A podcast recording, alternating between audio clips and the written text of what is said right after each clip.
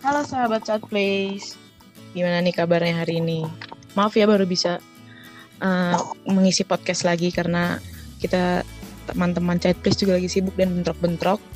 Waktunya jadi baru bisa take voice hari ini gitu. Oke hari ini kita kedatangan tamu nih teman-teman. Kita uh, dari teman gua, teman SMA gua sih ini. Namanya Fauzan Azima. Bisa dipanggil Ojan. Oke. Oja, uh, si Ojan ini dulu temen SMA gua, dulu bareng empos juga, terus uh, sekarang dia sedang sibuk di kakak asuh. Bisa say hi, Ojan? Eh, halo. Lemes banget dah. Oke oke, santai aja kita di sini. Ya nggak? Oke Jan Iya, bisa iya. kenalin, bisa kenalin diri lu. Oke, eh, kenalinya apa aja nih? Bisa kenalin sekarang lagi sibuk apa, terus kuliah di mana, semester berapa gitu. Oke, oke. Eh, halo semuanya, nama gue Fauzan Azimah. Eh, gue kuliah di Fisika UI, Waduh, mantap. kuliah di UI jurusan Fisika. Eh, angkatan 2019 ya, jadi sebenarnya baru tahun kedua. Terus kesibukan sekarang eh lagi ikut eh, komunitas namanya eh, Kakak Asuh Depok Oh, gitu. Cuman kakak asuh doang Jan. Ada lagi nggak? Oh iya, eh, kalau sekarang juga lagi ini sih lagi eh, jadi peserta beasiswa pembinaan gitu. Enggak bukan lomba. Beasiswa pembinaan namanya Rumah Kepemimpinan. Eh, itu semacam pembinaan di asrama gitu, tapi sekarang sih nggak lagi nggak di asrama karena covid ya. Jadi pembinaan Iya. tentang eh, kepemimpinan dan apa pun itulah segala macam. Eh, terus juga selama lagi iseng-iseng ini sih eh, nulis juga gitu bikin konten juga kan kalau caltes juga setahu gue bikin-bikin gitu ya nah gue juga Iya. Eh, namanya Lentera Academy jadi Lentera Academy itu gue nulis-nulis sama beberapa teman yang lain tentang nah, sama Hmm. sih ya tentang eh, pendidikan juga gitu tapi eh, nulis sambil belajar aja gitu sih Oke, mantap mantap. Lentera tuh guys, bisa dibuka IG-nya Lentera dan bisa cari tahu tentang kakak asuh juga nih guys. Oke, karena tadi lu mungkin mengabdi banget ke pendidikan gitu, seneng banget sama soal-soal dunia pendidikan nih Jan. Ya kan, gimana nih menurut lu nih Jan? Kan pendidikan sekarang nih lagi ada corona nih kan ya. Nah, terus menurut lu sistem pendidikan, uh, pendidikan di Indonesia tuh kayak gimana gitu? Ya kan tadi kan kayak lu udah ini banget kan sama pendidikan uh, organisasinya juga uh, kakak asuh gitu yang yang berkecimpung di dunia pendidikan gitu. Kalau yang gue lihat nih pendidikan sekarang ini tuh di Indonesia tuh masih sangat memprihatinkan gitu kan. Kayak contohnya tuh anak-anak di Indonesia yang belum mendapatkan fasilitas sekolah yang layak gitu. Kayak kan sekarang lagi corona gitu ya. Terus uh, yang anak-anak di daerah itu mungkin sulit untuk mendapatkan akses internet yang mudah gitu kayak kayak kita makanya kita chatbase bekerja dengan Project Docal karena untuk membantu anak-anak yang ada di bantaran sungai gitu. Oke. Kalau menurut lu Iya. gimana itu kan? gue kira lo yang nanya lo yang jawab gini oke tapi kayaknya mungkin gak semua orang tahu tentang kakak asuh ya Eh, boleh nggak gue Iya. jelasin dikit ya biar kebayang kayak Betul. Ah. boleh. oke jadi gue lagi ikut semacam komunitas eh, sosial eh, yang bergerak di bidang pendidikan juga gitu. Sebenarnya ini eh, udah jadi yayasan ya sekarang. Jadi namanya eh, ada yayasan karya kakak asuh Eh, itu kita tuh baru jadi yayasan sebenarnya di bulan Februari kemarin gitu. Dan yayasan karya kakus kakak asuh ini itu bidang utamanya bergerak di pendidikan anak sih gitu. Dan eh, si yayasan ini yayasan karya kakak asuh itu membawahi 8 komunitas daerah gitu jadi ada komunitas daerah kakak asuh Depok komunitas daerah eh, kakak asuh Jakarta Jogja eh, Bekasi Bogor uh, Bandung dan lain-lain gitu. Nah kebetulan gue sebagai koordinator daerah Depok. Nah jadi untuk uh, kegiatannya mostly emang uh, pengajaran sih ya. Gitu selain organisasi kita juga uh, terjun langsung ke pengajaran anak, terutama anak-anak yang uh, kurang mampu gitu anak-anak SD. Oke tadi balik lagi ke pertanyaannya ya. Pertanyaannya mm sebenarnya berat banget nih ya. Ini pertanyaan pertama udah iya, kayak udah kayak nanya ya. menteri loh. nanya Pak Nadim ya Pak. Gini. Gini sih. Apa kondisi pernikahan maksudnya berarti, berarti di masa pandemi gini apa gimana? Di masa pandemi kayak gini nih. Oke. Okay. Um, menurut gua apa ya? terlalu luas sih ya konteks maksudnya kalau lo ngomongin tentang pandemi sebenarnya ya ya dari dulu selalu jelek gitu ya maksudnya dari awal sekarang udah hampir setahun kondisinya oh, oh, udah ulang sebenarnya uh, udah cuk udah membaik tapi sedikit banget gitu ya. Dibanding dulu yang di awal-awal kita bener-bener nggak jalan selama beberapa bulan gitu kan. Ketika awal pandemi yeah. kan selama mungkin satu semester gitu top kampus di stop gitu. Meskipun uh, waktu itu judulnya emang udah daring tapi kita waktu itu masih baru adaptasi banget dan masih shock gitu kan tentang gimana caranya make-make online mm. segala macam gitu tapi sekarang sebenarnya udah cukup membaik uh, dengan catatan cuman karena kita udah terbiasa dengan iya. platform-platform yang ada gitu gue merasa uh, kalau dari secara keseluruhan ya kondisinya sebenarnya masih sama-sama aja ya masih masih kayak ya lo nggak bisa berinteraksi sama hmm. teman-teman lo di sekolah lo cuma sekedar dapat materi-materi dicekokin konten konten dari sekolah yang mungkin sebagian besarnya lo juga nggak ngerti itu buat apa gitu. Sedangkan kalau uh, perbedaan terbesar ketika lo uh, sekolah normal adalah ya lo bisa diskusi sama orang lain, lo ketemu uh, sama orang, sama teman-teman lo. Iya, berasa banget ya. Nah, terus ya kalau itu mungkin dari dari murid-muridnya gitu kan. Ya kalau gue gini sih, kalau gue ngeliat uh, dunia pendidikan itu dari tiga, dari tiga pelakunya gitu. Jadi pertama dari murid-muridnya, dari gurunya, sama dari uh, pemerintahnya, kebijakan pemerintah. Kalau dari murid-muridnya menurut gua masih merasakan kondisi yang sama-sama gitu. Gak banyak yang berubah.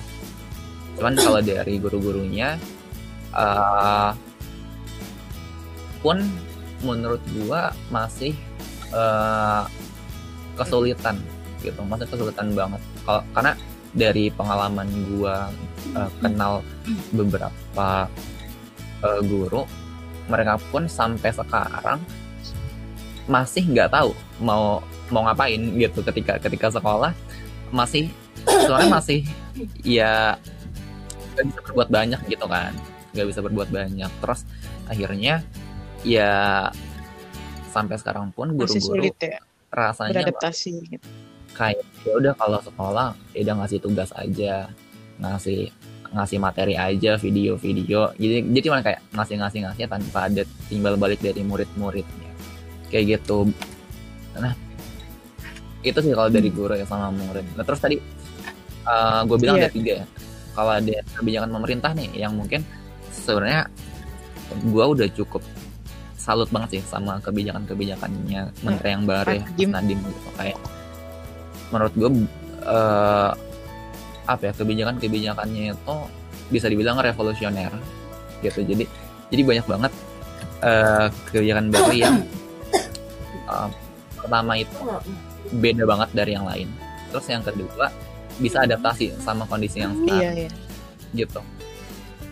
Kayak misalnya misalnya gini kayak kalau dari uh, merdeka belajar gitu-gitu ya segala macam. Menurut gue itu wah itu keputusan-keputusan yang yang ya revolusioner itu tuh belum pernah ada sebelumnya gitu. Itu tuh kayak mungkin udah banyak orang yang kepikiran. Udah banyak orang yang punya ide tentang itu belum tapi terlaksana ya? eh, sejauh sejarah ya belum ada yang berani ngerealisasin itu. Dan itu baru ada di Panadim Eh, ya Pak? betul gitu.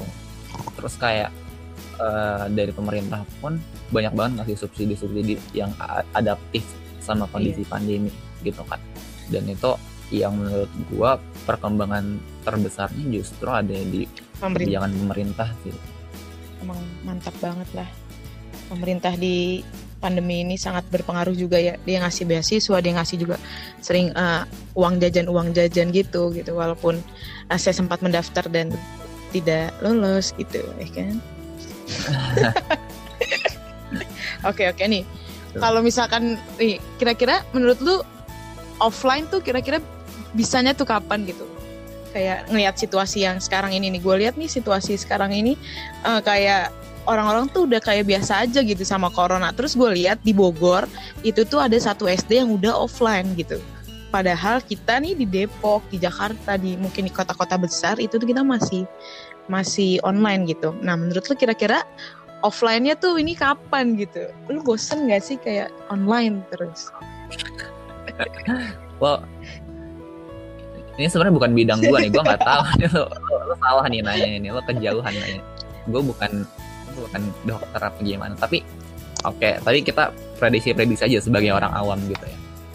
Menurut gua eh kalau ngeliat dari berita-berita sekarang distribusi vaksin udah dimulai gitu-gitu ya. Itu eh apa ya? Kalau dari se- sedikit banget pemahaman yang gua tahu tentang proses lamanya eh, distribusi atau persebaran vaksin itu mungkin eh, semester depan ya seharusnya. Kalau ngeliat kalau gue ngeliat dari berita berita-berita eh, dari dokter-dokter gitu-gitu juga kayaknya semester depan sih. Tapi kayak menurut gue bakal aneh banget sih kalau misalnya ketika nanti udah normal pun eh, kondisinya nggak bakal normal Iya, seperti iya. itu kan gitu jadi eh, kita kayak balik lagi Ke awal lah ya. eh, ketika eh, awal eh. pandemi kita adaptasi buat pandemi ketika pandemi selesai kita adaptasi buat balik normal gitu. Iya ya. Seru juga. jadi butuh waktu Betul. Ya seru juga pas offline gitu. Kayaknya lu gak kenal siapa-siapa. Aduh. Ya sih semester depan ya cukup lama juga sih ya. Kita baru masuk awal semester. Harus nunggu semester lagi. Oke oke lanjut kali ya. Nih. Terus menurut eh, lu nih kan tadi udah ngas eh, udah jadi ketua di KKSU Depok gitu kan. Terus kita udah bahas-bahas corona offline atau online-nya gitu. Nah, menurut lu ini tuh eh, pendidikan tuh penting banget gak sih di mata lu? Eh, pendidikan penting banget ya. Eh, gimana ya? Maksudnya ya penting gak penting sebenarnya kan lo menentukan penting gak penting ya karena ada alasan gitu, gitu kan. Eh, dan menurut gua kalau ngomongin tentang pendidikan eh kalau gua ngelihatnya gini sih. Eh karena gua bergeraknya juga di kakak itu di pendidikan anak jadi mungkin gue jawabnya dari perspektif eh, gue pengabdian untuk pendidikan anak dan seberapa penting pendidikan anak buat gue gitu ya. Nah, eh, menurut gue gini sih ya. eh, mungkin lo juga udah sering dapat banyak banget eh, apa namanya ya kayak eh, omongan-omongan keren gitu quotes-quotes dari orang-orang kalau kalau pendidikan itu lo- yang paling utama adalah membantu lo untuk critical thinking dan problem solving gitu Iya. kan ya jadi eh, dan gue pun termasuk orang yang setuju sama hal itu Eh, kenapa menurut gue pendidikan itu penting ya karena emang eh, menurut gue fokus, fokus utamanya untuk mengasah dua poin ini Iya. critical thinking dan problem solving. Nah, tapi eh, kalau misalnya terkhusus untuk pendidikan anak, gitu, atau sebenarnya pendidikan pada umumnya juga sih, ya. menurut gua satu hal yang paling penting yang bikin pendidikan itu penting, gitu, satu hal yang paling satu aspek yang yang yang paling beneficial adalah ketika lo lo dapat pendidikan, lo akan eh, dapat lo jadi tahu masalah-masalah yang ada di sekitar lo. Gitu. Jadi lo nggak cuman oh pendidikan buat buat problem solving untuk nyelesain masalah gak cuma itu tapi juga dengan pendidikan lo dapat banyak banget ilmu-ilmu banyak banget pengetahuan tentang kondisi sekitar lo dan lo jadi tahu masalah apa yang ada di Hmm. sekitar. Jadi gitu kayak ya ketika lo udah tahu berarti lo bisa nentuin solusinya kan? Lo bisa nyari solusinya gitu.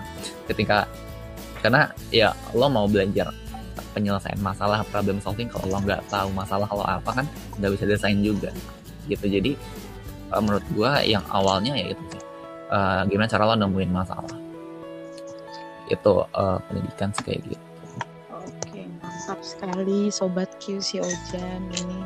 Oke, lu kan tadi kan terfokuskan oleh ke pendidikan anak ya. Nah, eh, kira-kira nih, oh iya, lu tuh udah, eh, maksudnya pas corona kayak gini, eh, kakak asuh tuh eh, pernah terjun terjun ke lapangan nggak untuk kayak ngasih bimbingan atau apa-apa gitu, maksudnya kayak, eh tadi dulu kan, oh Oh. sekolah kan tutup ya, atau Iya. eh, kakak asuh di pas selama pandemi ini kemarin yang pandemi pas, pas ini kan baru masuk eh, awal-awal eh, pengurusan baru ya kayak pas yang kemarin awal pandemi ini kakak corona eh kakak corona kakak asuh Nah. kakak asuh eh, ngapain aja Jan kayak ke anak-anak Oh iya. iya. Nah, sebenarnya kalau selama pandemi ini sebenarnya eh sejujurnya belum jalan ya kalau untuk Hmm. langsung gitu. Jadi emang waktu itu di karena gue itu sekarang batch 4 dan gue udah ikut dari batch 3 gitu. Jadi batch 3 kemarin itu eh sebenarnya pengajarannya itu cuman bertahan selama dua bulan, dua atau tiga bulan gitu ya. Terus ketika pandeminya dimulai, gitu, eh, pandemi itu kan bulan Maret Hmm. gitu bener eh, ketika diresmiin tuh sama WHO Hmm. jadi pandemi kan langsung semuanya ditutup. Ah iya nah itu berarti itu gue langsung nggak bisa jalan tuh. Jadi eh, awal mulai itu gue batch 3 itu bulan Januari sampai bulan eh, Maret awal. Gitu sih. Habis itu eh, selama corona sebenarnya kalau dari yayasan ya karena Hmm. gue kan komunitas dan gue dibawahi sama yayasan. Waktu itu komunitasnya belum bisa jalan karena nunggu arahan dari yayasan. Oh. Eh, dan yayasannya waktu itu sebenarnya akhirnya eh mutusin untuk ngadain lomba-lomba aja sih gitu Hmm. jadi untuk Hmm. gimana caranya biar mereka tetap bisa ngebantu eh apa ya target ajarnya anak-anak di daerah-daerah tuh buat punya kegiatan buat bisa berkembang buat dapat sesuatu akhirnya yayasan eh, ngadain lomba-lomba buat anak gitu Oh. Eh, macam-macam tuh lombanya berarti itu lomba-lombanya di di secara virtual Jan betul Iyalah ya, kita lagi pandemi seperti ini. Oke. Nah, kan kakak asuh kan sifatnya lu pengabdian gitu ya, pengabdian eh, ke masyarakat, pengabdian ke anak-anak yang butuh pendidikan gitu kan. Kenapa sih Jan lu tuh kok mau gitu mengabdi eh, ke masyarakat, lu mau terjun langsung ke masyarakat untuk mengajarin anak-anak gitu. Kenapa lu mau mengabdikan lu gitu, relain waktu lu gitu.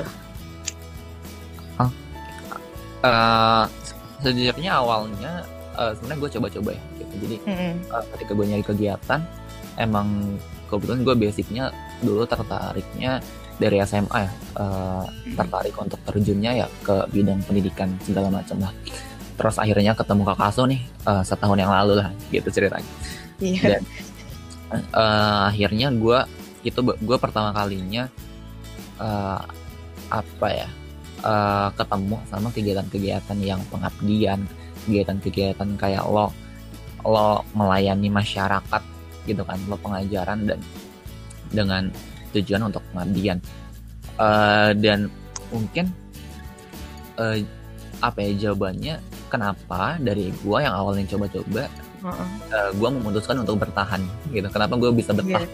kayak gitu ya Eh, karena ini sih karena eh, waktu itu yang gue sadarin ke, apa ya nggak ketika lo eh, kegi- berkegiatan untuk eh, pengabdian masyarakat itu eh, ada ya, kesenangan nggak sendiri ya. Nggak ada waktu yang terbuang gini jadi Iya gini sih. iya banyak iya banyak banget benefitnya dan hmm. dan menurut gue nggak ada yang nggak ada yang sia-sia gitu loh jika hmm. dibanding mungkin lo ikut uh, organisasi biasa atau apa gitu disclaimer tanpa yeah. menjatuhkan organisasi yang lain gitu iya jadi jadi gini karena kalau gue sih uh, kenapa bertahan karena gue merasa uh, terutama dapat uh, dua hal ini sih jadi pertama tadi bener banget kesenangan. Kayak uh, ketika lo melayani masyarakat lo lo uh, tahu nih kondisi mereka gitu kan kayak gimana awalnya. Dan ketika lo layani uh, lo tahu mereka dapat sesuatu gitu kan. Dan, betul, betul. dan dan mungkin secara langsung ataupun gak langsung lo bisa melihat perasaan mereka tuh kayak gimana. Ketika lo iya, dan dan itu yang perasaan mereka itu tuh yang uh, kayak uh, apa ya kayak perasaan dari mereka kan kayak mereka kayak itu yang yang bikin gue seneng gitu loh kayak dari mereka tertawanya itu kayak se sebilang kita ih gitu kayak itu tuh emang tersendiri gitu loh rasa senangnya uh, ya gak ah, sih? betul. Uh, kayak Bener. lo lo ngeliat orang lain bahagia lo bahagia kayak gitu ya simpelnya. Iya iya iya. Nah, bener emang. Dan ya menurut gue ini juga yang pastinya sih pastinya dirasain mungkin hampir seluruh orang-orang atau mahasiswa-mahasiswa yang emang pernah bergeraknya di bidang pengabdian. Emang mereka nyari kesenangan gitu kan. Nyari kesenangan dengan melihat orang lain bahagia. Betul. Nah, terus alasan kedua sebenarnya ini sih uh, kayak gue makin sadar aja ketika uh, eh, gue bergerak di bidang pengabdian gue jadi tahu kondisi real di lapangan gitu loh karena mm -hmm. karena kayak selama ini mungkin banyak orang mungkin kayak mahasiswa atau orang orang sekolah ya niatnya untuk untuk uh, mungkin cari kerja gitu kan untuk sukses hmm. segala macam gitu tapi sebenarnya yang yang gue pahamin gitu ya yang gue pahamin ketika lo nantinya lulus kuliah ketika nantinya lo mungkin uh, dapat pekerjaan uh, sebagian besar pekerjaan itu kan apa ya uh, ditujukan untuk ngebantu masyarakat juga gitu. Kayak iya, iya. sebagian besar pekerjaan yang ada yaitu untuk memudahkan manusia-manusianya itu sendiri gitu. Dalam kata lain untuk ngebantu masyarakat masyarakat Indonesia yang kita sendiri. Mau mau lo bisnis kayak mau lo kerja apa namanya kerja di kantor kayak segala macam gitu. Dan terus gue sadar tuh uh, sebenarnya ketika gue bergerak di bidang pengabdian ya ini bisa uh, berpengaruh ke berkelanjutan masa depan gue juga. Pen, karena iya, iya. gue jadi bisa tahu kayak kondisi real di lapangan itu apa aja apa aja masalah yang ada. Dan sehingga kayak mungkin gue jadi kepikiran-kepikiran uh, solusi-solusi yang bisa gue lakuin gitu untuk mereka. Karena uh, kalau dari yang gue lihat pun uh, kalau kalau ngomongin tentang karir gitu ya, ya sekarang uh, banyak uh, perusahaan-perusahaan atau bisnis-bisnis startup-startup yang memang awalnya dari keresahan masyarakat gitu kan dari dari permasalahan di masyarakat. Gitu contohnya Gojek. Ya Gojek itu awalnya Mas Nadim setahu gua dari ceritanya beliau beliau merasa kasihan tuh sama orang-orang Gojek gitu, eh sama orang-orang Gojek jalanan yang yang sehari sepi ya. sepi kayak gitu. Dia udah nunggu mangkal dari pagi sampai sore tapi uh, sehari nggak nyampe lima penumpangnya gitu gitu karena hmm. penumpangnya juga susah nyarinya terus nah hal-hal kecil kayak gitu tuh yang kayak lo lo ngelihat langsung permasalahan di lapangan gitu kan kayak Mas Nadim uh, ngelihat ngelihat tukang ojek dan akhirnya lo lo bisa berhasil berhasil bikin solusinya lo bisa juga berpengaruh ke karir lo kan ke banyak ke banyak kalau lo ngebantu masyarakat lo juga bisa hidup enak lo juga segala macam gitu. Jadi ya itu sih poinnya pengabdian adalah lo lo tahu kondisi masyarakatnya dan lo lo jadi bisa menganalisis masalah-masalah mereka. solusinya. gitu. Mantap. Memang memang emang awal yang awal coba-coba tuh membuat kita nyaman ya Jan. Semuanya sih enggak semua coba-coba benar-benar benar. Banget sih apa yang lu bilang. Me, melayani masyarakat tuh rasa senangnya rasa bangganya tuh tersendiri gitu. Kayak bener banget parah. Gue juga ngerasain hal itu kok Jan. Oke. Oh sudah tidak terasa sudah cukup lama ya Jan kita ngobrol. Uh, gue mau nanya manfaat lo mengikuti pengabdian masyarakat tuh apa Jan? Oke, uh, manfaat ya. Iya, mm uh, sebenarnya kalau untuk manfaat, kayak yang dari tadi gue mention sih ya. Jadi, mm -mm. Uh, ya pertama lo pastinya tadi dapat kebahagiaan dari ke, lo bahagia dari kebahagiaan orang lain gitu kan. Terus yang kedua lo tahu jadi kondisi lapangannya tuh kayak gimana. Dan uh, ini sih poin pentingnya ketika lo uh, apa ya bergerak di komunitas membangun komunitas atau mungkin organisasi atau mungkin campaign untuk pengabdian masyarakat uh, sebenarnya satu kesenangan lain adalah lo uh, secara langsung ataupun secara nggak langsung mengajak orang lain untuk ikutan ngelakuin hal yang sama. Bener. gitu jadi kayak jadi kayak lo uh, apa ya dari karena gue kan dari batch 3 ya berarti gue gue udah sekitar hampir 2 tahun di KKA so. mm. jadi ketika gue sharing pengalaman pengabdian gue di uh, kakak batch 3 pun ketika batch 4 akhirnya banyak teman-teman gue yang mulai tertarik untuk ikut pengabdian dan akhirnya makin banyak SDM iya. SDM yang kekumpul buat buat ngelakuin hal yang sama dan itu sebenarnya bikin kesenangannya berkali-kali lipat sih ketika lo Bener. lo bikin lo pengabdian sama teman-teman lo sama orang-orang yang lo iya, kenal. Iya. Gitu Betul sih. dan itu termasuk gue sama Jani. uh, uh. Ya, oke sih. Terima kasih ya Ojan untuk waktunya. Emang benar-benar itu manfaatnya banyak banget dengan lo mengabdi kepada masyarakat dan orang-orang di sekitar lo. Oke. Okay? Sudah Betul. cukup lama ya. Uh -uh. Terima kasih ya Fauzan Nazima atas waktu dan kesempatannya nih. Asik. Terima kasih ya Jan. Oke, okay, thank you juga Nenet sama Child Place. Yeah.